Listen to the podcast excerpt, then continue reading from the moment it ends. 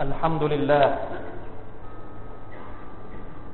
الحمد لله الذي هدانا لهذا وما كنا لنهتدي لولا أن هدانا الله.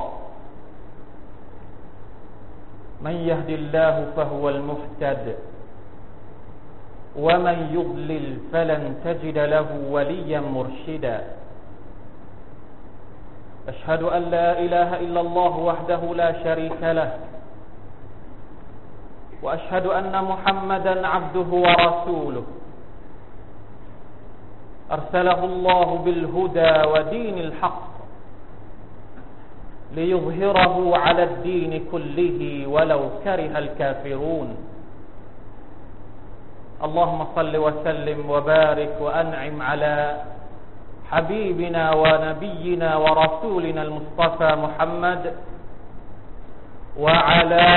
آله وأصحابه ومن تبعهم بإحسان إلى يوم الدين أما بعد فأوصيكم ونفسي بتقوى الله يقول تبارك وتعالى يا أيها الذين آمنوا اتقوا الله ولتنظر نفس ما قدمت لغد واتقوا الله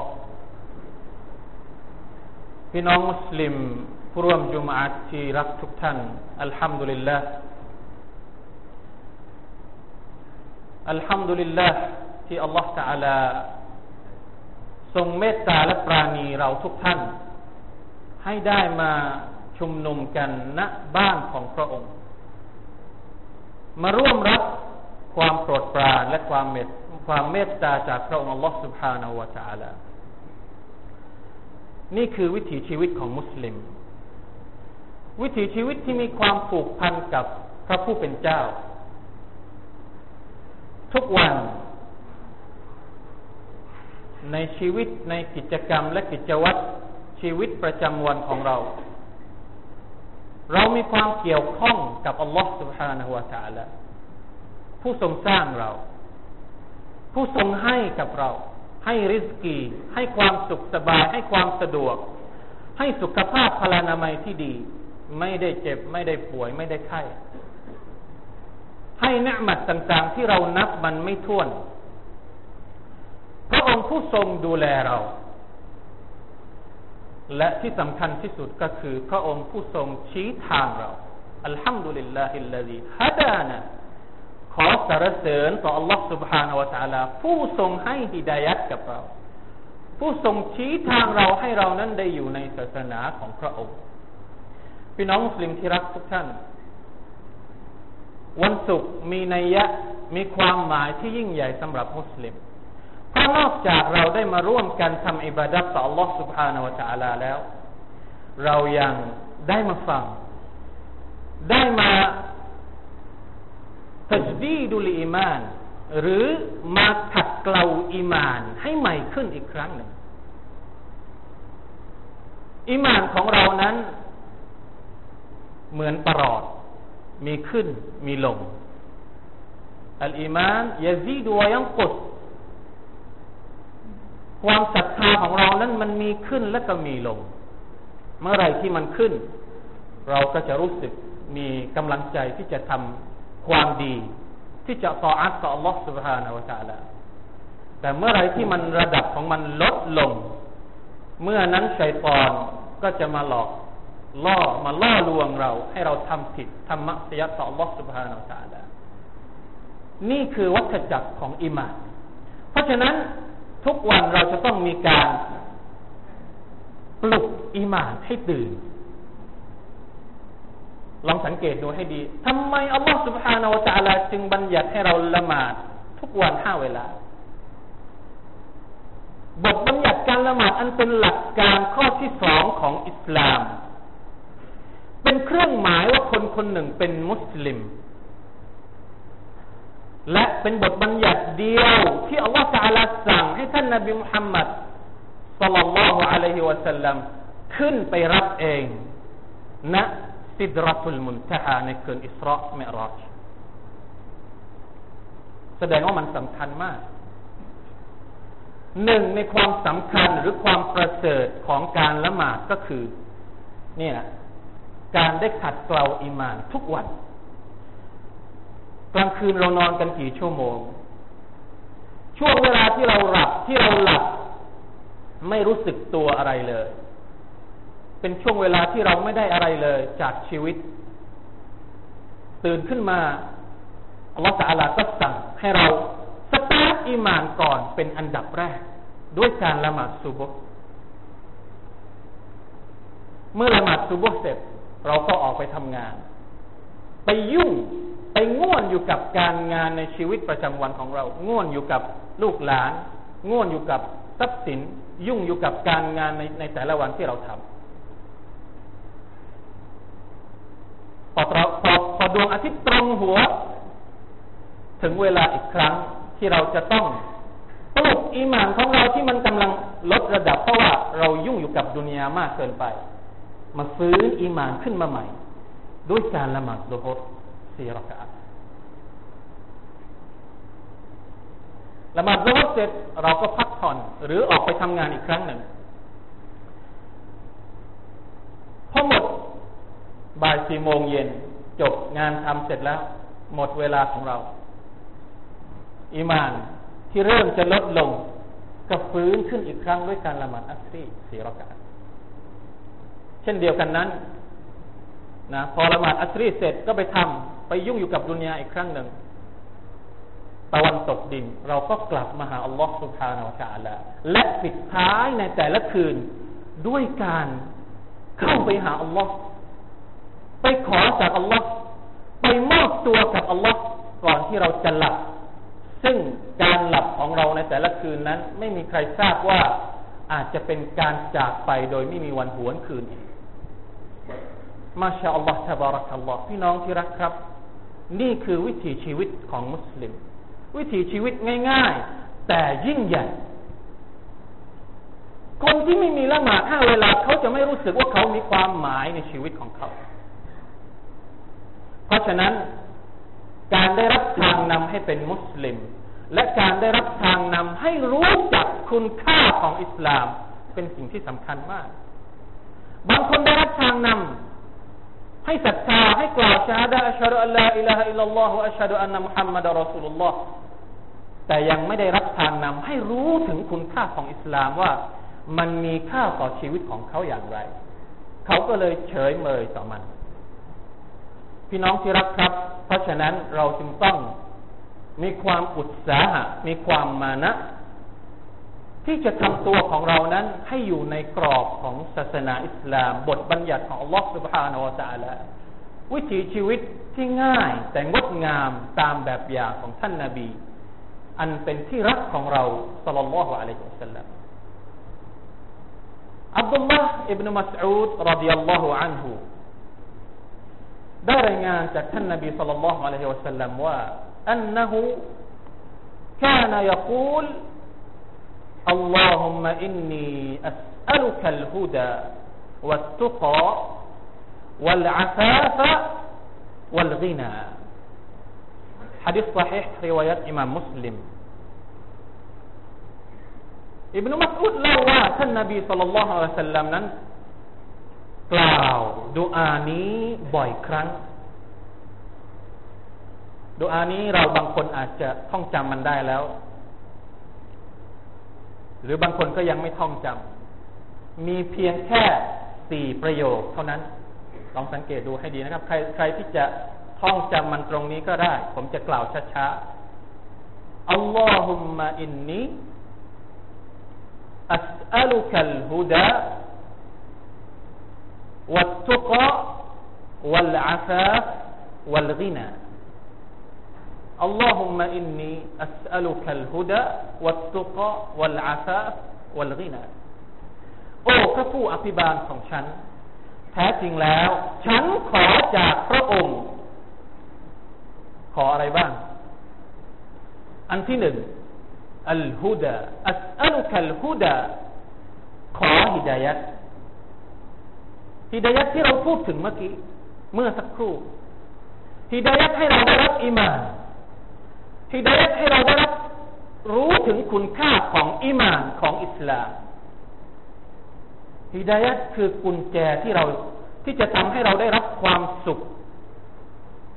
ความสำเร็จทั้งในโลกดุนยาและก็อาคิรัต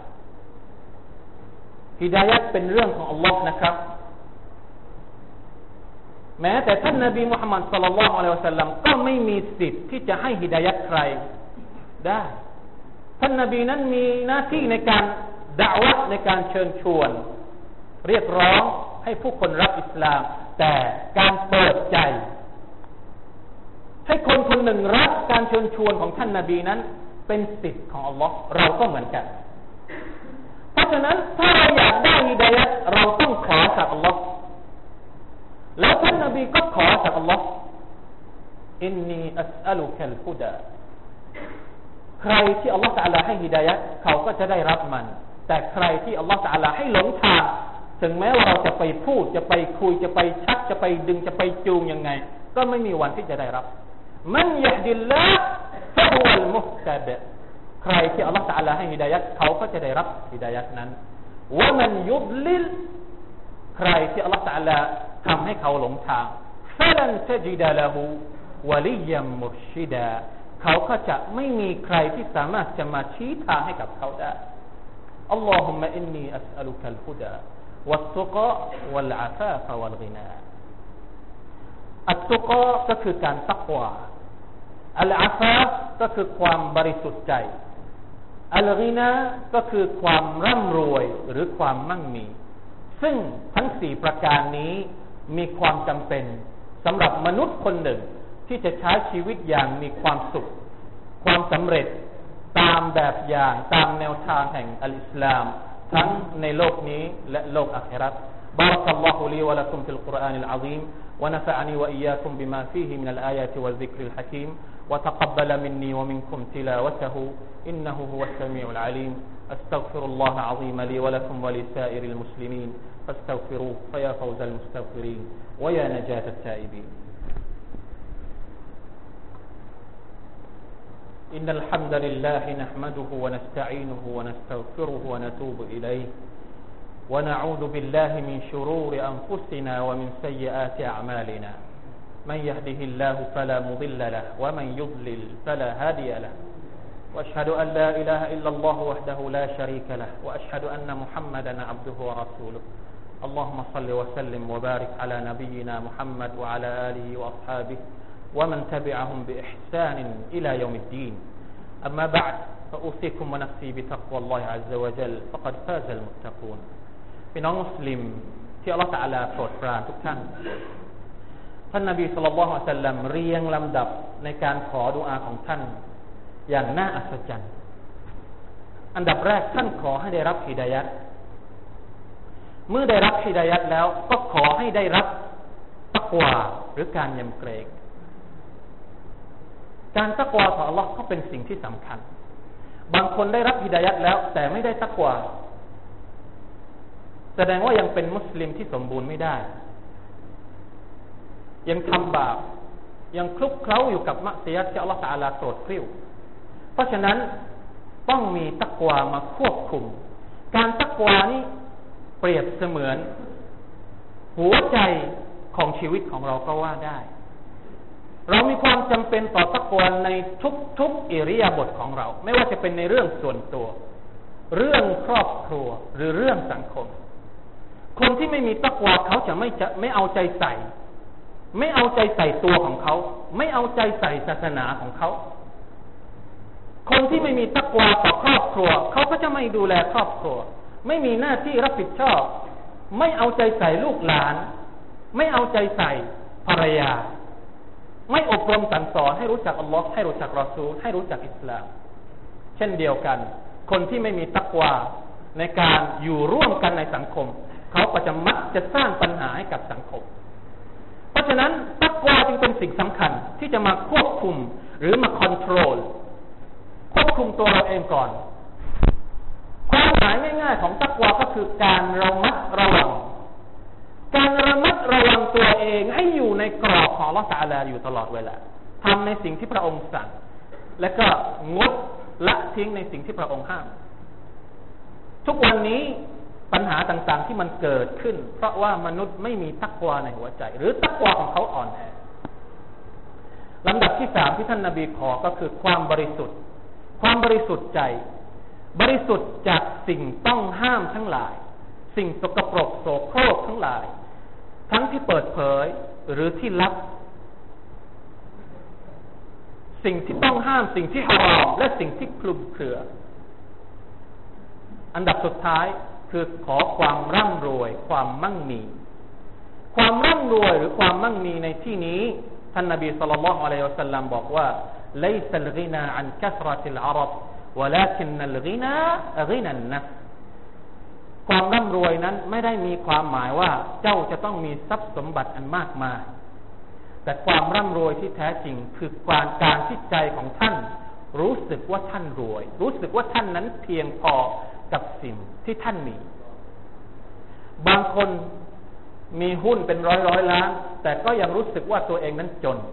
ยังอยากได้เพิ่มอีก ยังรู้สึกว่าตัวเองยังไม่รวย แต่บางคนหาเช้ากินค่ำ แต่รู้สึกพอใจกับสิ่งที่ตนมี ก็รู้สึกว่าตัวเองร่ำรวย ไม่ไปเบียดเบียนผู้อื่นสุบฮานัลลอฮ์คำกล่าวของท่านนาบีสุลต่านของเราสัลลัมเป็นอะไรที่มีความหมายยิ่งใหญ่สำหรับพวกเราทุกคนถึงแม้เราจะบอกว่าความร่ำรวยในที่นี้หมายถึงความร่ำรวยทางใจ แต่ก็ไม่ได้หมายความว่าเราจะต้องงอมืองอเท้าไม่ทำอะไรกินเพราะท่านนาบีสุลต่านของเราสัลลัมเองก็สอนให้เรานั้นขอความ